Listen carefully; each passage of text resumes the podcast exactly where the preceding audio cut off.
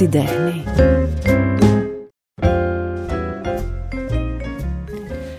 Τελικά, η απόσταση από το πρώτο στο εκατοστό επεισόδιο είναι τόσο μεγάλη, όσο και η χαρά με την οποία ασχολείσαι με αυτό που σε γεμίσει. Και τόσο σύντομη, όσο και ένα κλείσιμο ματιού στο χρόνο που τρέχει. Το Art Podcast γιορτάζει τη διαδρομή των 100 επεισοδίων του και σκέφτηκα όχι σειραφή αγαπημένων αποσπασμάτων από όσα ζήσαμε παρέα, γιατί έτσι θα αδικούσα καλεσμένους και μοιράσματα ψυχής, ούτε οδηγίες προς ναυτιλωμένους γιατί είναι βαρετές, αλλά κάποια ενδιαφέροντα στοιχεία για το Art Podcast, για τα podcast και τους δύο συναδέλφους που εμένα προσωπικά με ενέπνευσαν και έτσι ξεκίνησα την πλατφόρμα αυτή. Αλήθεια, έχουμε όλοι μάθει να εκφέρουμε τη λέξη podcast. Personal on demand broadcast και ναι, κάθε φορά που επιλέγουμε να ακούσουμε ένα ψηφιακό ηχητικό πρόγραμμα, το απολαμβάνουμε σε χρόνο που θέλουμε εμείς και κάνοντας παράλληλα ό,τι άλλο επιθυμούμε. Από περίπατο και σιδέρωμα μέχρι οδήγηση και γυμναστική συνεντεύξεις, storytelling, ντοκιμαντέρ και πολλά πεδία για να επιλέξεις με βάση τα ενδιαφέροντά σου.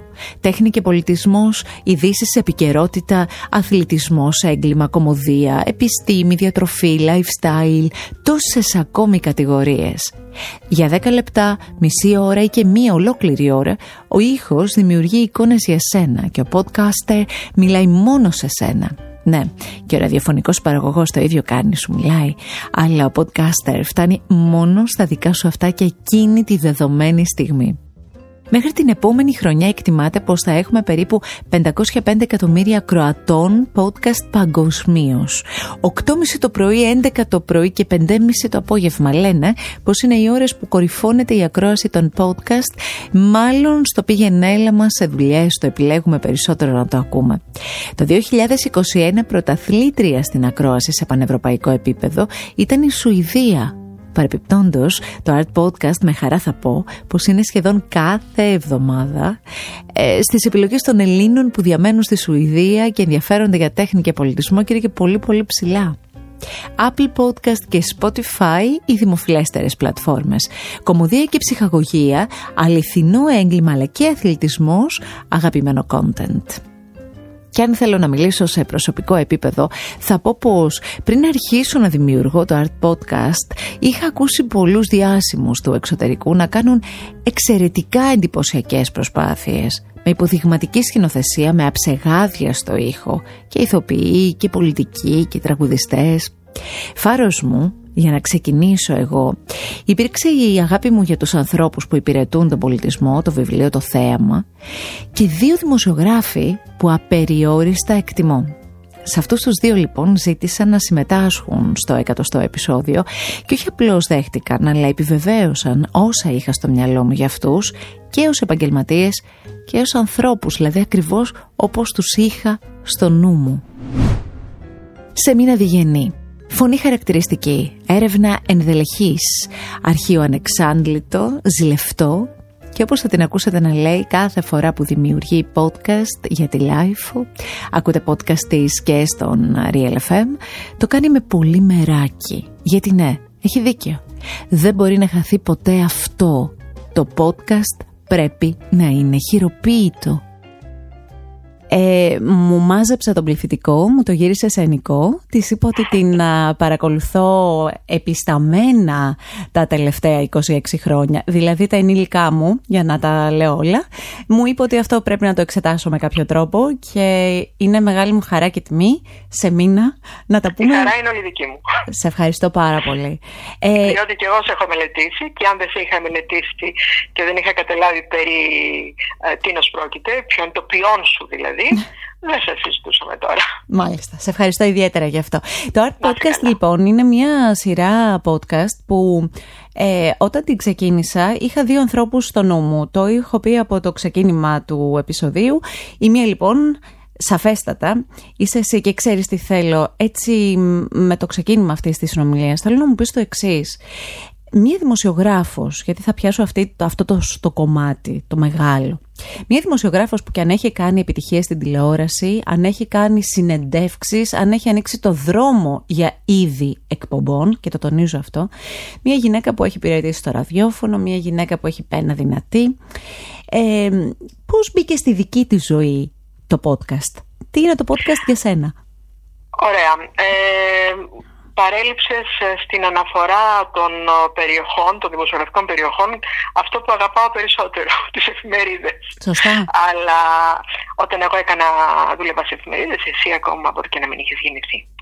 Είδες τι ωραία αποτελάσουμε Σε ευχαριστώ, το κρατάω. Αλλά θυμάμαι τον πατέρα μου να φέρνει εφημερίδες και να διαβάζουμε και ίσως σημείο αναφοράς. Δεν ξέρω, αυτό πρέπει λοιπόν, να το πω. Άκου τι συνέβη με τα podcast. Δεν είχε περάσει καθόλου από το μυαλό μου ότι θα μπορούσα να ασχοληθώ με κάτι τέτοιο.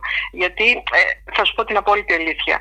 Το θεωρούσα κάτι πάρα πολύ απλό ε, όταν έχεις κάνει τρίωρες και τετράωρες εκπομπές που έχουν μέσα συνεντεύξεις, τραγούδια, ρεπορτάζ, έρευνες, λες τώρα καλά θα στηθώ μισή ώρα πίσω από ένα μικρόφωνο και θα κάνω μπλα μπλα. Όχι, δεν με ενδιαφέρει.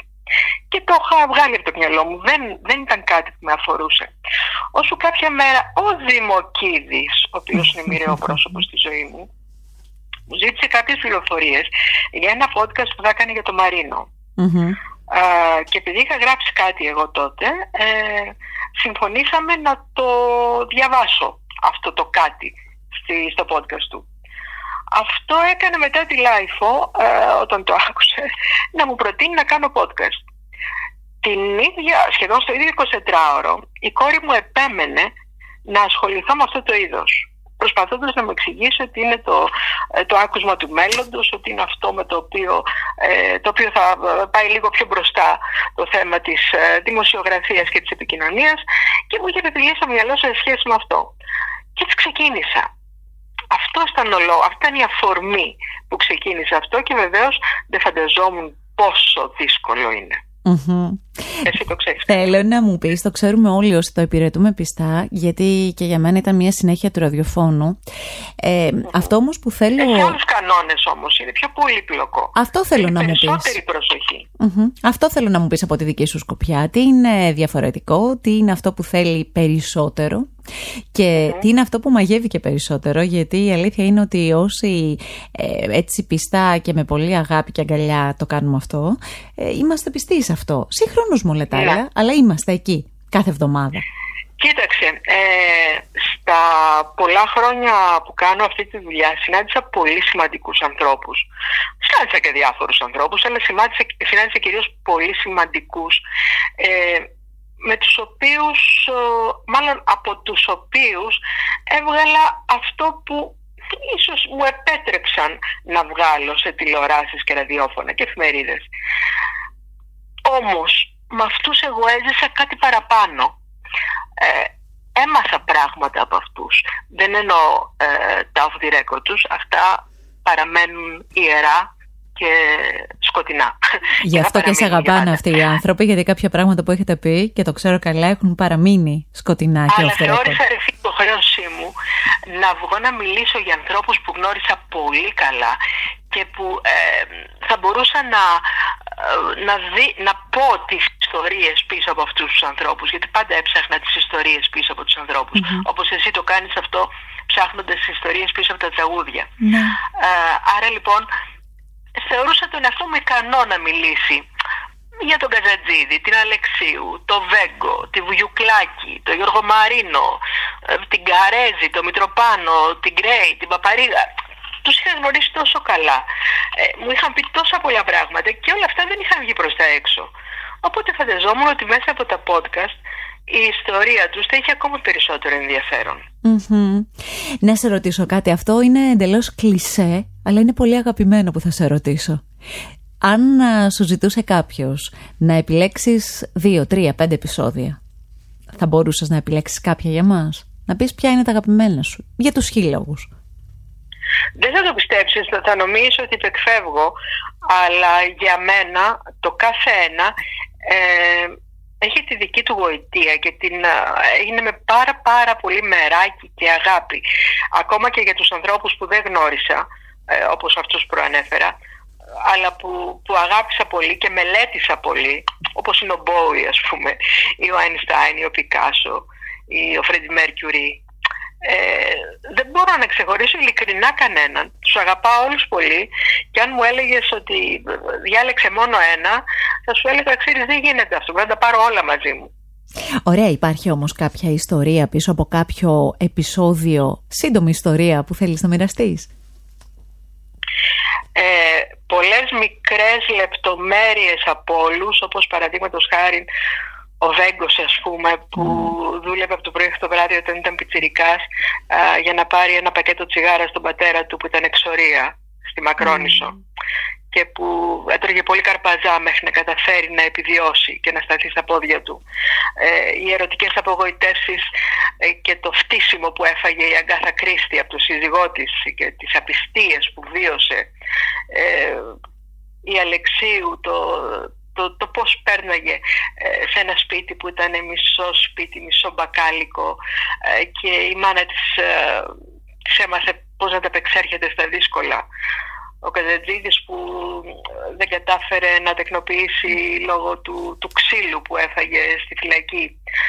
Η μοναξιά της Ζουγιουκλάκη που με πήγαινε βόλτα στο υπόγειο του σπιτιού για να μου δείξει ε, παλιές φωτογραφίες ξενυχτώντας όλα αυτά. Πω, πω, μια ολόκληρη ιστορία. Μια ολόκληρη, μια ολόκληρη εποχή, μια ολόκληρη Ελλάδα. Ε, μια... βέβαια, βέβαια, Έτσι είναι. Βέβαια, ε, βέβαια. Αν μπορούσαμε κάπως να κρυφοκοιτάξουμε ε, θέλω με κάποιο τρόπο να μας μεταφέρεις podcast που εσύ ακούς. Δεν με ενδιαφέρει να μου πεις συγκεκριμένο, με ενδιαφέρει όμως θεματολογία. Ό,τι έχει να κάνει με τεχνητή νοημοσύνη. Αλήθεια λες τώρα; Τρελαίνομαι. Τρελαίνομαι, μου φαίνεται διανόητο αυτό που συμβαίνει. Περίμενα να μου πεις κάτι άλλο, δεν ξέρω και με ξάφνιασες. Όχι, όχι αυτό, αυτό. Τεχνητή νοημοσύνη. Αυτό Ωραία. είναι το κόλλημα και, και αυτά τα podcast τα ακούς πότε μέσα στην απόλυτα γεμάτη μέρα σου ή και νύχτα σου, δεν ξέρω. Ε, θα σε τρελάνω πάλι. Τα ακούω τη νύχτα όταν γράφω. Δηλαδή και γράφω και ακούω. Αυτό μπορείς να το κάνεις, αυτό μου φαίνεται περίεργο. Ε, σου φαίνεται, δεν σου φαίνεται, αυτό είναι. Μάλιστα. συμβαίνει. Πάρα πολύ ωραία. Και ένα τελευταίο που θέλω να πούμε, γιατί με κάποιο τρόπο θέλω να συναντηθούμε και ίσως είναι και αφορμή ε, και κάτι πιο θεατρικό, γιατί χαίρομαι πάρα πολύ που δικά σου, α, δικό σου πόνημα θα πω, δικό σου βιβλίο είναι το εύκολο να το πω, αλλά τις δικές σου σκέψεις και το συνέστημά σου θα μπορούμε να το χειροκροτήσουμε και στο θέατρο. Μιλάω τώρα για αυτό που έχω μάθει πρόσφατα για το Φελισιτά και το περιμένω πώς και πώς. Οπότε αυτά θα τα πούμε... Είμαι ψάρακα, είμαι ψάρακα. Δεν ξέρω να πω πολλά πράγματα, αλλά είναι πολύ μεγάλη μου χαρά που η Μυρτώ, θα, η Μυρτώ Αλικάκη θα ενσαρκώσει την σπίτι αυτού του, του βιβλίου του Φελιτσιτάκη θα σκηνοθετήσει Λιτό Τριανταφυλλίδου και δίπλα, της θα είναι, δίπλα στη Μυρτώ θα είναι ο, ο Γιάννης Σοφολόγης στο Θέατρο Αλκιονής. Ωραία. Αυτό θα είναι μια ωραία αφορμή λοιπόν, αν μου το επιτρέψεις να σε ξαναενοχλήσω για να τα πούμε. Στο λέω αλήθεια. Δεν μου αρέσουν οι λέξεις που χρησιμοποιείς. Εντάξει, λοιπόν θα σε καλέσω για να βρεθούμε και να κάνουμε ένα ωραίο μοίρασμα. Θέλω να μου πεις και κάτι ακόμη όμως με αφορμή τα podcast, καθώς γι' αυτά έτσι ε, συνομιλούμε. Ε, είσαι χαρούμενη με την πορεία αυτού του μέσου και στη χώρα μας, γιατί στην Ελλάδα ήρθε πιο αργά από ότι προφανώς ναι, ναι, στο ναι. εξωτερικό. Ε, ναι, ε, ναι, νομίζω ότι θα πάει, ε, πηγαίνει ήδη πολύ καλά και θα συνεχίσει να πηγαίνει όσο υπάρχουν άνθρωποι που κάνουν ε, καλή δουλειά σε αυτό και υπάρχουν. Υπάρχουν παντού. Ε, και αρχίζει και η εξειδίκευση τώρα, ξέρεις, που αυτό θα τα κάνει ακόμα πιο ελκυστικά τα podcast. Έτσι πιστεύω. Αρκεί να μην λείψει, ξέρεις, ε, το, βασι, βασικό συστατικό τους που κατά τη γνώμη μου είναι το μεράκι. Το μεράκι. Πρέπει να είναι χειροποίητα τα podcast. Τι ωραίο που είναι αυτό που λες, αυτό θέλω να κρατήσω. Έτσι νομίζω. Ε, σε ευχαριστώ για το φως που έδειξες και σε αυτό. Δεν τελειώσαμε. Έχεις μάθει να κάνεις τελικά κλακέτες; ναι, πάω καλά. Είμαι σε καλά δρόμο. Σε ευχαριστώ πολύ. Λοιπόν, ε, ένα μεγάλο ευχαριστώ και θα μου επιτρέψεις τώρα, δεν θέλω να ακούγονται βαρύγδου Πάουλα, αλλά θα πω ευχαριστώ γιατί είσαι από αυτούς που άνοιξαν το δρόμο, που φώτισαν το δρόμο και ακολουθήσαμε και κάποιοι άλλοι. Γιατί καμιά φορά στις αναφορές μου λένε ότι α, τρία χρόνια είσαι από τους πρώτους. Δεν είμαι η πρώτη, είμαι αυτή που άκουσε ανθρώπους όπως εσύ και που πολύ της άρεσαν και είπε πάμε να δούμε με τα δικά μας μικρόφωνα και τις δικές μας έτσι παρέες, να δούμε τι μπορούμε να κάνουμε. Σε ευχαριστώ ιδιαίτερα. Και κάνεις καταπληκτικά πράγματα και σε ευχαριστώ και εγώ πάρα πολύ. Ιστορίες, ιστορίες πίσω από τραγούδια, συναντήσεις, δημιουργίες, ιστορίες σε κουίντες και καμαρίνια, σε στούντιο, σε γραφεία, ιστορίες με μουσική, βιβλία, παρτιτούρες, καμβά ζωγραφικής και σχέδια, παπούτσια χορού, με γέλια, με κλάματα, πίσω από φακούς. Πολλά λόγια ακούστηκαν σε εξομολογήσεις ψυχής στα 100 επεισόδια Art Podcast που αλήθεια νιώθω ότι αξίζει να ανακαλύψετε για να μάθετε, να θυμηθείτε, να συλλογιστείτε, να γελάσετε, να συγκινηθείτε.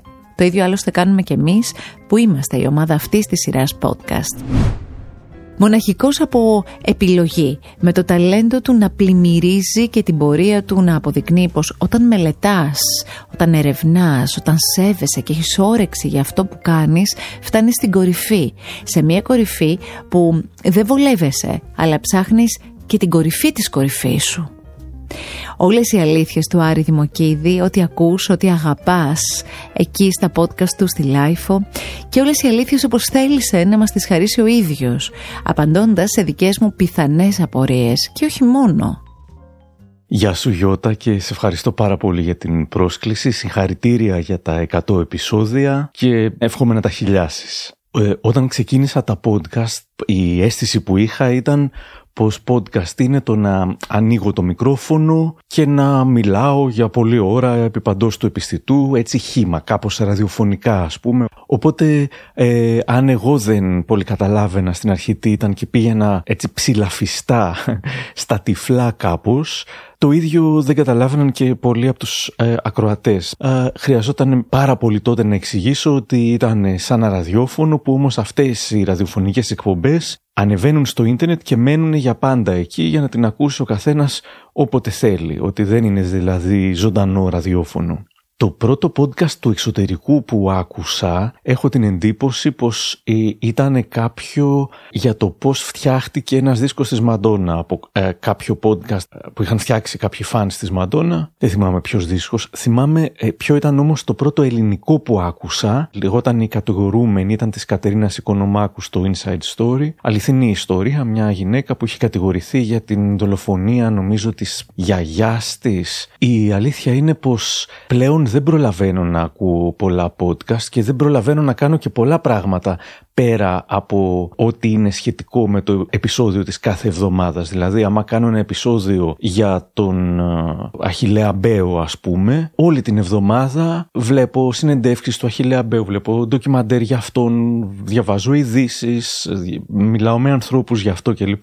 Οπότε, ε, πια ελάχιστα πράγματα. Αν υπήρχε ένα podcast για τον Μπέο, ναι, θα το άκουγα.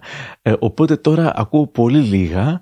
Στις διακοπές ε, ακούω περισσότερα, μ' αρέσουν πολύ τα ντοκιμαντέρ, μ' αρέσουν οι συνεντεύξεις, όσα επίσης podcast κάνει ο Στάθης Τσαγκαρουσιάνος που είναι ο εκδότης της Lifeo και από τον οποίο έμαθα και πώς να φτιάχνω podcast και πάντα θεωρώ ότι κάνει τα καλύτερα στην Ελλάδα. Έχουν ας πούμε διπλή αξία τα σχόλια από Έλληνες του εξωτερικού γιατί Έχοντας ζήσει αρκετά στο εξωτερικό, σπουδάζοντας και δουλεύοντας για έξι χρόνια στο Λονδίνο, θυμάμαι πόσο πάθος είχα εκεί μακριά να ενωθώ με κάποιο τρόπο με την Ελλάδα. Τότε ήταν πολύ δύσκολο στα τέλη της δεκαετίας του 90, γιατί ίντερνετ μόλις που ε, είχαμε, τηλεόραση δεν πιάναμε ελληνική, ελληνικό ραδιόφωνο δεν υπήρχε, μόνο ένα κυπριακό στο Λονδίνο. Κάποια εφημερίδα, έστω και παλιά, ανέβρισκα ή μια κασέτα, αν μου έστειλε μπαμπάς μου με μια ραδιοφωνική εκπομπή, συνήθως τις εκπομπές του Γιάννη Πετρίδη, τις μουσικές του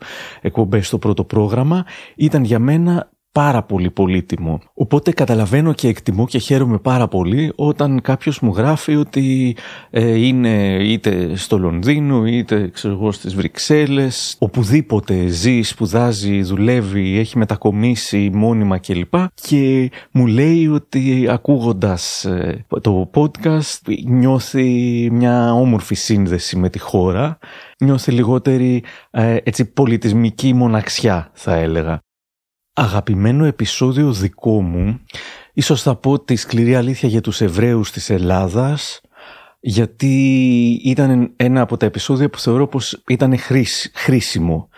Ε, ήταν καλό να γίνει. Δεν ξέρω αν το έκανα καλά, αλλά ήταν από αυτά που ε, ήθελα να γίνει και χάρηκα που ε, άγγιξε αρκετό κόσμο. Από τις ε, κουβέντες που έχω ευχαριστηθεί, πάρα πάρα πολλές, ε, ίσως θα πω την κουβέντα με τον Κώστα Φαλελάκη, τον ηθοποιό και σύντροφο του Μινά Χατζησάβα για τον Μινά Χατζησάβα για το επεισόδιο που είχα κάνει αφιερωμένο σε αυτόν ε, ήταν μια έκπληξη το πόσο ανοίχτηκε ο Κώστας Φαλελάκης με πόση τρυφερότητα και πολύ καλή αφηγηματική γλώσσα και με πολύ ενδιαφέροντα τρόπο μίλησε για τον Μινά Χατζησάβα και έτσι με συγκίνησε πολύ και το χάρηκα. Ε, μου αρέσει να συνομιλώ και να ασχολούμαι περισσότερο, ναι, εξαρτάται πάλι, αλλά ναι, το πιο ενδιαφέρον νομίζω είναι οι καλλιτέχνες, ειδικά όχι τόσο οι νέοι, οι νεότεροι καλλιτέχνες, αλλά όσοι έχουν ζήσει πάρα πολλά και έχουν πολλές ιστορίες να αφηγηθούν. Είτε είναι για τον εαυτό τους, είτε είναι για άλλα άτομα. Ανοίγουν ας πούμε το κουτί με τις αναμνήσεις τους και πολλές φορές καθώς μιλάμε θυμούνται και πράγματα που είχαν τελείως ξεχάσει μετά από ερωτήσεις μου ας πούμε συγκεκριμένες. Μπορεί μερικές φορές να τα θυμάμαι καλύτερα από αυτούς κάποια με την έννοια ότι είχα κάνει έρευνα και άρα τους λέω ναι αλλά τότε δεν είχε συμβεί εκείνο πριν από το άλλο. Μπορεί να μην το θυμόντουσαν και με το που τους δίνεις λίγο σμπρόξιμο ε, ανάβει ξανά έτσι, η φλόγα της ανάμνησης και θυμούνται πράγματα που μπορεί να μην είχαν σκεφτεί για πέντε δεκαετίες. Για παράδειγμα πάρα πολύ είχα χαρεί την ε, συνομιλία μου με τη Δήμητρα Γαλάνη η οποία θυμόταν ε, πράγματα από τη δεκαετία του 60 και του 70 τρομερά ενδιαφέροντα τα οποία ή, αν δεν κάτσει να τα γράψει κάποιος η ίδια ας πούμε η Δήμητρα Γαλάνη να δεν γράψει μια αυτοβιογραφία ένα βιβλίο για τον εαυτό της με όλες τις αναμνήσεις της ε, θα χαθούν. Δηλαδή εγώ αυτό Της είπα και αυτό λέω και στους περισσότερους ότι γράψτε τα και σε ένα βιβλίο είναι κρίμα ε, τόσες ενδιαφέρουσες στιγμές να σβήσουν έτσι άδικα. Ε, έχω διαπιστώσει ότι με άτομα της πολιτικής επίσης ε, έχει ενδιαφέρον το πώς τα θυμάται ο καθένας. Μπορεί να μιλήσω για το ίδιο θέμα με τρεις ανθρώπους της πολιτικής και ο καθένας να το πει με τελείως διαφορετικό ε, τρόπο. Αλλά παρόλα αυτά, ναι, έχει, έχει και την πλάκα του, έχει και ενδιαφέρον. Η εξέλιξη των podcast στην Ελλάδα είναι έτσι αλματώδης και έχω την εντύπωση πως έχουν συμβεί πολλά και καλά πράγματα αλλά τελικά θα αντέξουν και αντέχουν και φτάνουν τα 100 ας πούμε επεισόδια καλή ώρα. Μόνο οι podcasters που έχουν υπομονή και επιμονή. Δηλαδή ε, ε, έχουν ξεκινήσει πάρα πολλά podcast που έλεγα «Α, πολύ καλή δουλειά αυτή», αλλά πολύ σύντομα ξέμεναν από δυνάμεις ε, οι δημιουργοί τους και ψιλοσταματούσαν ή ε, φυτοζωούν τα podcast σήμερα. Πρέπει να έχεις έτσι αυτή την δύναμη και αυτή την όρεξη η οποία να μην σβήσει με τις πρώτες αναποδιές. Όσοι ε, συνεχίζουν τώρα και φτάνουν και τα 100 επεισόδια και ξεπερνούν, το έχουν και αυτό είναι πολύ καλό για την εξέλιξη των podcast γιατί υπάρχουν αρκετοί podcasters που δεν το βάζουν κάτω και ε, εξελίσσονται και γίνονται συνέχεια καλύτεροι τι πρέπει να έχει κάποιος για να κάνει τη μαγική μου δουλειά. Λοιπόν, καλά, καταρχάς ε, σίγουρα χρειάζεται να έχει γάτες. Ε, είναι ωραίο γιατί συνήθως κοιμούνται στην αγκαλιά μου ακούω, νιώθω το γουργουριτό και αυτό είναι κάτι που επειδή μπορεί να δουλεύω και 20 ώρες στη σειρά όταν είναι να βγει το επεισόδιο και πρέπει να το ηχογραφήσω και να το μοντάρω είναι κάτι που με ε, χαλαρώνει, με ησυχάζει, διώχνει το άγχος και λίγο να τις χαϊδέψεις και να παίξεις μαζί τους είναι ένα αγχολητικό ε, φοβερό. Τώρα, τι άλλο χρειάζεται, όρεξη για έρευνα σίγουρα, όλα αυτά που κάνω θα τα έκανα και δωρεάν και θα τα έκανα και χωρίς να χρειαστεί να τα ακούσει κάποιος. Οπότε ίσως αν κάποιος έχει έτσι μια έμφυτη περιέργεια, μια έμφυτη όρεξη για έρευνα κλπ. θα του είναι πολύ πιο εύκολο και πολύ πιο ενδιαφέρον και χαρούμενο. Θα είναι σαν να, όχι σαν να κάνει κάποια δουλειά, αλλά σαν να κάνει ένα ε, τέλειο χόμπι και να το κάνει κάθε εβδομάδα συνέχεια χωρίς ε, σταματημό. Ο εξοπλισμός που χρειάζεται είναι, δεν είναι και τόσο σημαντικός. Δηλαδή τα πρώτα, ξέρω εγώ, 50 επεισόδια τα είχα κάνει με τον φτηνότερο εξοπλισμό που υπήρχε χωρίς καν κανονικό μικρόφωνο. Ηχογραφούσα κατευθείαν στο, στο ηχογραφητήρι ας πούμε, ένα, ένα ψηφιακό πράγμα με το οποίο ηχογραφείς. Μετά σε κάποια στιγμή πήρα ένα μικρόφωνο ας πούμε. Επίσης από την αρχή μέχρι σήμερα μοντάρω στο Audacity το οποίο είναι ένα δωρεάν πρόγραμμα όχι απλά φτηνό, είναι δωρεάν για όλους, δεν χρειάζεται κάτι ιδιαίτερο γι' αυτό. Γιώτα, σε ευχαριστώ πάρα πολύ για τον χρόνο που μου έδωσες για να μιλήσω στο εορταστικό Art Podcast. Μακάρι να είμαστε όλοι καλά και στο χιλιοστό επεισόδιο να σου ξαναστείλω τις ε, ευχές μου και την αγάπη μου. Για χαρά! 100 επεισόδια Art Podcast και η τέχνη του podcast που συγκεντρώνει θαυμαστές, πιστούς ακροατές, ανθρώπους που ψάχνονται και κάποιους που λένε «Ε, εντάξει τώρα μόδα είναι θα περάσει». Γιατί να περάσει όμως, αφού τα μοιράσματα και τη γνώση, αυτά όλα τα θέλεις να τα έχεις μαζί σου για πάντα σε Έλληνες του εξωτερικού, σε ακροατές που τρία χρόνια τώρα άνοιξαν αγκαλιά και κουρνιάσαμε μέσα και σε αυτούς που μας ανακάλυψαν να, μόλις τώρα. Σε όλους εσάς. Ευχαριστούμε και καλή μας συνέχεια. Ακού την τέχνη. Art Podcast με τη Γιώτα Τσιμπρικίδου.